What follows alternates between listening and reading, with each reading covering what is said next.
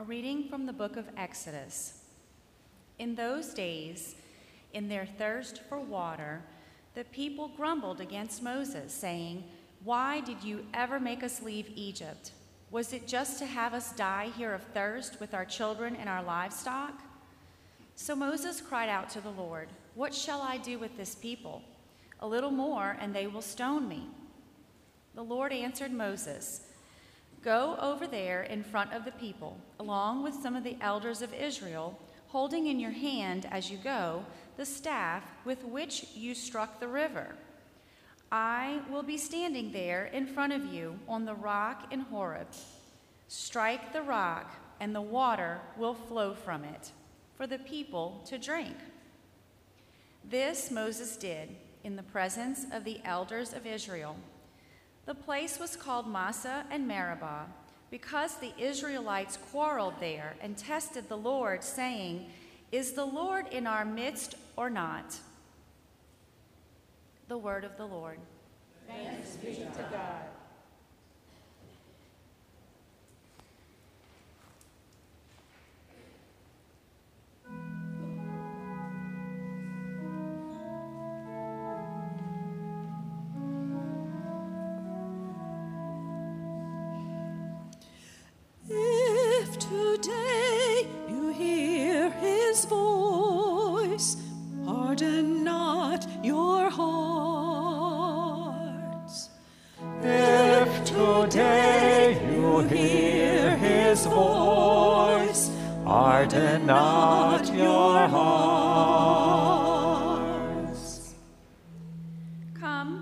Sing joyfully to the Lord.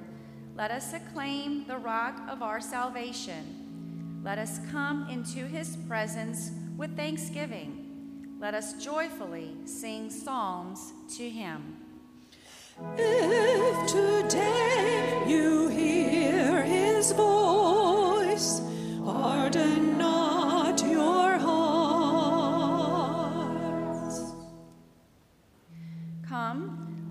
bow down in worship.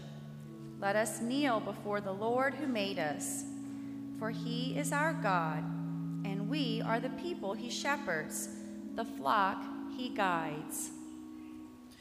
If today you hear his voice, harden not your hearts. Oh, that today you would hear his voice. Harden not your hearts as at Meribah and in the day of Massah in the desert, where your fathers tempted me.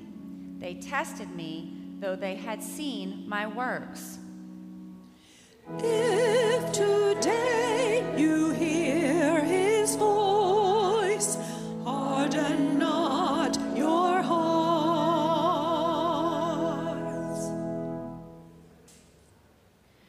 reading from the letter of St. Paul to the Romans. Brothers and sisters, since we have been justified by faith, we have peace with God through our Lord Jesus Christ, through whom we have gained access by faith to this grace in which we stand, and we boast in the hope of the glory of God.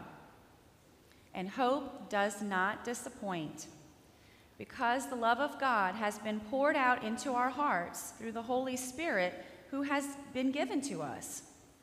For Christ, while he was still helpless, died at the appointed time for the ungodly. Indeed, only with difficulty does one die for a just person, though perhaps for a good person one might even find courage to die. But God proves his love for us in that while we were still sinners, Christ died for us. The word of the Lord. Thanks be to God.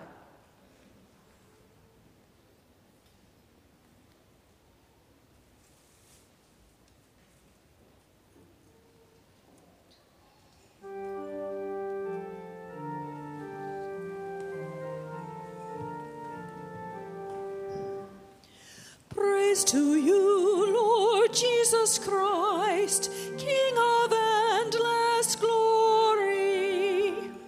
Praise to you, Lord Jesus Christ, King of endless glory. Lord, you are truly the Savior of the world. Give me living water that I may never thirst again. Praise to you, Lord Jesus Christ, King of endless glory.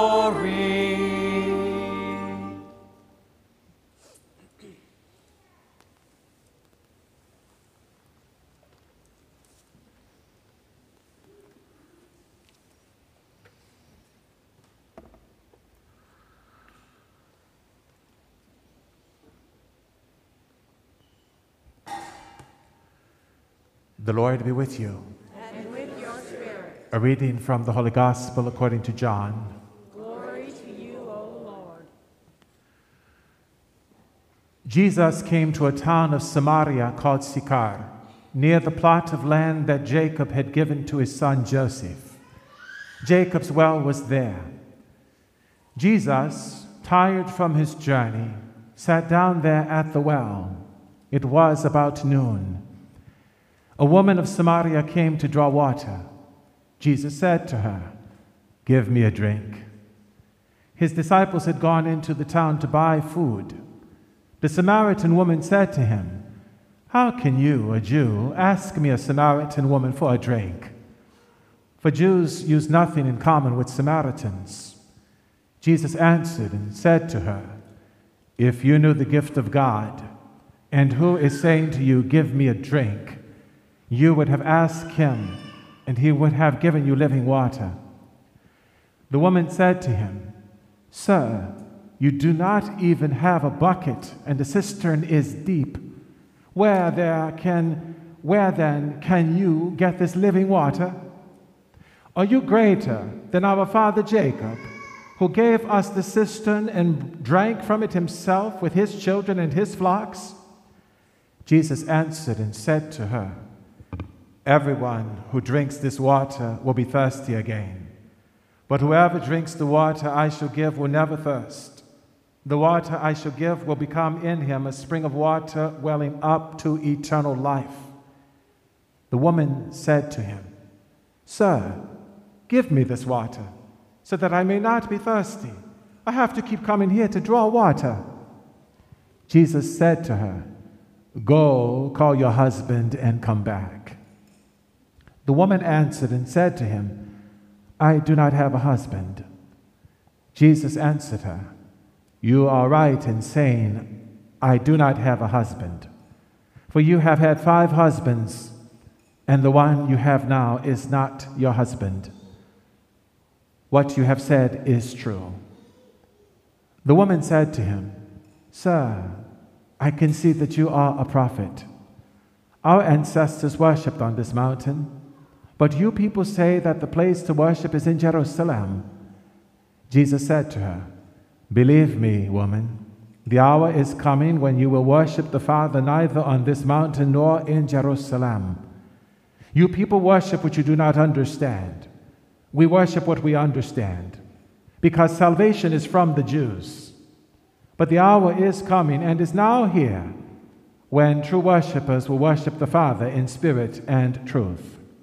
And indeed, the Father seeks such people to worship Him. God is spirit, and those who worship Him must worship in spirit and truth.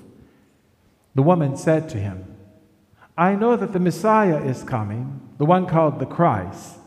When he comes, he will tell us everything. Jesus said to her, I am he, the one speaking with you.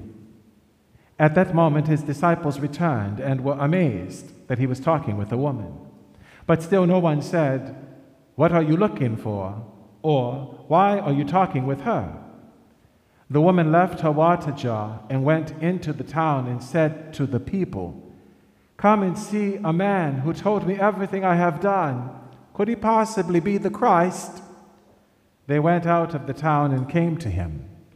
Meanwhile, the disciples urged him, Rabbi, eat. But he said to them, I have food to eat of which you do not know. So the disciples said to one another, Could someone have brought him something to eat? Jesus said to them, My food is to do the will of the one who sent me and to finish his work. Do you not say, In four months the harvest will be here?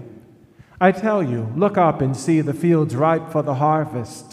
The reaper is already receiving payment and gathering crops for eternal life, so that the sower and reaper can rejoice together. For here the saying is verified that one sows and another reaps. I sent you to reap what you have not worked for. Others have done the work, and you are sharing the fruits of their work. Many of the Samaritans of that town began to believe in him because of the word of the woman who testified, He told me everything I have done.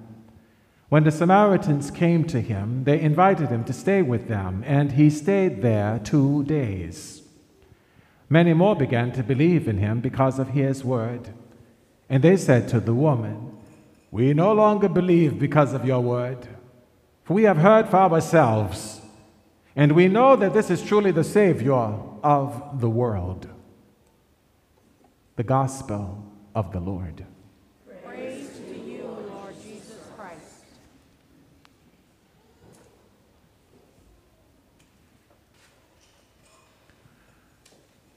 Jesus came to a town of Samaria called Sychar, near the plot of land that Jacob had given to his son Joseph. Jacob's well was there. Beloved, whenever the third Sunday of Lent comes about, it is always an option, and the church encourages that the readings, regardless of which liturgical year you're in, and this year, you know, we're in liturgical season B, and this is the Gospel of Mark this year. But whether it was A, B, or C, whenever the third Sunday of Lent comes, the church encourages and invites her children to transition to the cycle A readings in terms of, especially for the Gospel, which now comes from John. And it's because the themes are ripe. They are very rich with, scene, with signs and, and, and, and scenes in which repentance is present, conversion, coming to faith, particularly in the person of Jesus the Christ. And of course, in this year, we have two catechumens that will receive the living water they will actually experience what Jesus is conveying in this gospel. And with this being the case, I would like for us to focus on the image of Jesus as the bridegroom. The bridegroom. Why is that? Because it's not by accident that John highlights for us that Jesus has come to a town of Samaria called Sychar. First of all, Jesus is in Samaritan territory because this is where he has to be, because this is where his father wants him to be. One of the objectives, one of the things that the Messiah would realize would be the bringing back, the reestablishment of the 12 tribes that had been scattered. It was in the year 721, 722 that the Assyrians invaded the 10 tribes in the south. There were two in the north and two in the 10 in the south. And when that happened, they just ran roughshod over everything. The Assyrians were, they believed in scorched earth. They were a wicked, a wicked empire. And they did their worst and scattered the chosen people all over. And then, as it happened, they began to intermingle, interrelations, marriage, and of course, you can imagine they would begin to influence them with their worship of their false gods, and that was always an issue for the people, for God's chosen people, getting involved with the pagan nations, and they would have to be chastised by the Lord, disciplined, and we know the cycle. But this was a most devastating time. And this is why there is so much hatred between the Samaritans and the Jews, even to this very day. They remind the Jews as a, they stand as a perpetual reminder of what happened, of how they were overrun, and how things went. So the Samaritans are the descendants of the Assyrians. And, and the Jews see them as, a, as what you call like a mixed breed, a hybrid. They, they, they, they detest them because those Samaritans still honor, they still believe in the one true God. They still hold to the, to traditions, albeit they have set up their own. They have established their own priesthood. They have established their own temple on, on Mount Gerizim. This is where the dialogue is happening with this woman. But let's, let's just get this backdrop because it's so important. It's not just because, oh, they look different from us. This is what really is at the heart of the issue. They were looked upon as bastardizing the faith. But they were waiting, just like the Jews were waiting for the Messiah of God to come and tell them everything. Remember, Moses prophesied God will raise up another like me from your own kin. When he comes, you are to listen to him. He will tell you everything. So here you have this woman who's at the well, who's coming to the well at the noon hour. That in itself wasn't a good sign. She was in a she was she was out that tells you there she's outcast there. Women went to the well either early in the morning, before the rising of the sun, before the heat of the day, or in the later when the sun is setting. And they never went alone. They went with other women, companions from the village. We understand. But Jesus has established himself at this well. And isn't it something to hear that Jesus was tired from his journey? You know, we would, could you ever have imagined if it wasn't for the mystery of the incarnation and all that we have come to know of God's eternal word taking flesh, dwelling among us, could you ever have imagined God being tired, needing to take a rest? I mean, because, I mean, after all, He's God. But this is in itself for us something to, to celebrate, to relish the fact that Jesus, even, yes, He understands when we toil and when we're tired and we just need to sit down. Just don't want to do anything. That's, you know, let that settle in your heart. This is just how down to earth the Lord has come among us on every level. Now, a water well and a man. In the biblical tradition, the water well and a man situated by that well is a nuptial symbol. When men were at a water well, it wasn't be long, it wouldn't be long before the woman comes along. And then once the woman comes along, then the wedding bells, the wedding celebration is going to happen.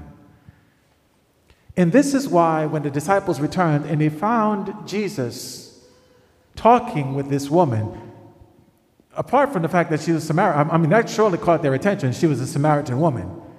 But that he was talking with her situated at the well, that was kind of, wow, what's going to happen here? Because Jesus had embraced celibacy. He wasn't looking for marriage, at least not on the natural level. We remember this is also the dynamic that's going on. And John really plays really fleshes this out for us. Jesus oftentimes is always speaking to us about his two favorite topics, God and the kingdom therein, from the, both the natural and the supernatural.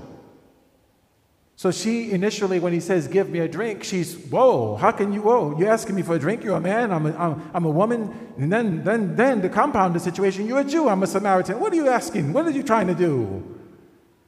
And then, of course, Jesus, if you knew who it was that was asking you, you would be asking him for the gift of God and the living water. So you come here to this well and you're going to go, come and go and come and go. You're coming back all the time. But if I give you what I have to give you, you won't need to be coming back here. I will give you a water that wells up within you. Well, this piques her curiosity. But she's still thinking on the natural level give me this water. Are you greater than our father Jacob and all of his? Give me this water. Go get your husband. Then come back. Oh, well, I'm not married. You're right. You are not married. In fact, the man that you're with now is not your husband. You've had five, and this one is not it. Now, you see, so many years, over the years, this particular scene in the gospel has been used to bash, to really bash women who didn't have, haven't had much luck in marriage, we'd say. This kind of looking for it, but seemingly every time choosing the wrong one or whatever. But there's so much more going on here. It wasn't so much that she was yoked to a flesh and blood husband that was the issue. She had been yoked to false gods that in- inevitably leave one empty and just totally disillusioned. So Jesus is very much about nuptials today. He's very much about this woman and where she's at in her life. When she sees that he reads her heart and tells her what he tells her, then she goes to change the subject. Because, you know, like, like any of us, if the Lord starts really touching us in a certain way, a word of God touches in a certain way, and it brings up something we are not, we, you know, Lord, if you only knew me, if you really knew me, there's no way you would love me, there's no way you would want me. We, we have this mind. Breaking news, he really does know us. And he really does desire us. He loves us. Did you hear what St. Paul says in the, today's second reading, his epistle to the Romans? And hope does not disappoint, because the love of God has been poured out into our hearts through the Holy Spirit who has been given to us. For Christ, while we were still helpless, died at the appointed time for the ungodly. Indeed, only with difficulty does one die for a just person, though perhaps for a good person one might even find courage to die. But God proves his love for us in that while we were still sinners, Christ died for us. There it is. Nothing else needs to be said. But there is still much to be done. Namely, what? Surrender opening one's heart. Look at how beautiful Jesus. He allows her to, to take this, the decide to take the detour. Start talking about right, where's worship to be done? And our people say here, your people say there. And now, when Jesus starts speaking to that issue, he is now introducing the messianic age has come. There will come now, in fact, the time is here Woman, where true worship of God is neither relegated in Jerusalem on this mountain, but true worship of God is done in spirit and in truth, because God is spirit. A new worship is now at hand. A new and eternal covenant is to be established. Jesus, in engaging with this woman as he does, notice he brings her to faith. She leaves the bucket there, goes back into the village, testifying to all that has happened. A man has told me everything I've ever done. Could he be? Do you think he's the Christ, the Messiah? Well, you know, that caught these people's attention because they probably said, what, is, what has gotten into this woman? Because they know, everybody knows everybody, you know, small communities, everybody knows. So she came in there speaking as she did, and they came and they saw for themselves and Jesus, for his part, accomplished the mission of his Father. A harvest that had already been prepared by who? Moses, Elijah, and the other prophets had already prepared them. They were simply waiting. They were waiting for somebody to guide them to the truth, the Samaritans. Just like there are people among us right now and out there waiting for someone to invite them, to inspire, to guide them to the truth. Think of our catechumens. One doesn't come to conversion overnight, it takes time. And boy, when everything starts to connect, when the lights, the light bulbs go off, oh my, there's no stopping. And therein, the hunger and the thirst is awakened. And then Jesus responds Baptism, the waters, the living waters. We talk about living waters like a, a river, a running river, or a spring coming up from the earth. This is what the Semitic people would have understood, but Jesus was speaking about a supernatural living water, a both and. You know, most of us, when we were baptized, we were baptized as infants. We don't realize the power, the significance of baptism. But do you realize that when a person as an adult is baptized, they have no need to go to confession, first of all, before receiving that sacrament of baptism. There's no need for that. Why? Because baptism deals with all sins, venial and mortal. Not only the sin, but the consequences of those sins, the punishments attached to those sins in this life and the life of the world to come. When a person is born again of water and spirit, it's all done away with. They are completely purified, they are clean inside and out in such a way that if they were to die on the day of their baptism, they go straight to heaven without exception. This is the power. This is the sacrament of sacraments. This is the one that opens up the way to the others. We make a big deal about the Eucharist, and so we should. But were it not for being born again of water and spirit, it would be meaningless. One must have the capacity to receive and become what one receives. And only God can do that. And that's what our catechumens are preparing for. And that is what we are being called to remember and reflect upon ourselves. To what extent have we been holding back? Have we bought into and accepted the lies of the serpent, that, that ancient serpent, Satan, and his minions? I was sharing with the school community, the school mass. Satan knows our names, but he calls us by our sins. Jesus knows our sins, but he calls us by our names. How often do we operate on the basis of our shortcomings and, and, and, and relate to each other based on our sins as opposed to our dignity as a child of God? created to God's image and likeness. Jesus, in engaging with this woman as he does, is proposing marriage to her, but not only to her, but to the whole world, all of humanity. She represents the Jews and the Gentiles because remember, the intermingling, the chosen people with the un, the outsiders, is now established. Jesus says, I have a food to eat that you don't know of. To do my Father's will is the food that I eat. The harvest is now here. He's thirsty. The Catechism in the Catholic Church says that God thirsts, God allows Himself to thirst so that we might thirst for Him. That's what prayer is a thirst for God, but it's, it's a response to God's thirst for us. So don't, don't be afraid He's always establishing himself at the well. This is the well. The Eucharist is the well. When we come up for communion, he's asking you and me, give me a drink. Not asking, he's telling, give me a drink. Oh, me? Yes, you. Give me a drink. Give me your heart so that I can give you mine. Give me your love so that I can give you mine. Give me your life so that I can give you my death and rising.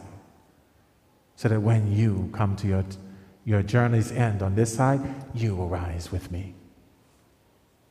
This is the mystery of salvation, beloved.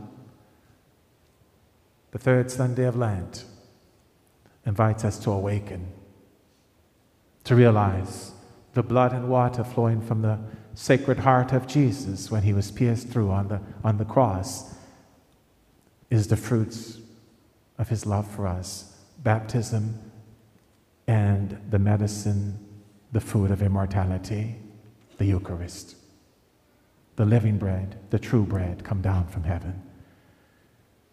Our ancestors were complaining in the desert of Meribah and Massah, complaining and quarreling, testing the Lord. Why? Because they wanted to be set free from their sins, just like you and I, once and for all. Well, now the time has come. Let us be renewed in our faith, hope, and charity. Let us bring what needs to be brought to Jesus. Avail yourself of the sacrament, those of us who've been on the journey far more longer than the catechumens that are preparing.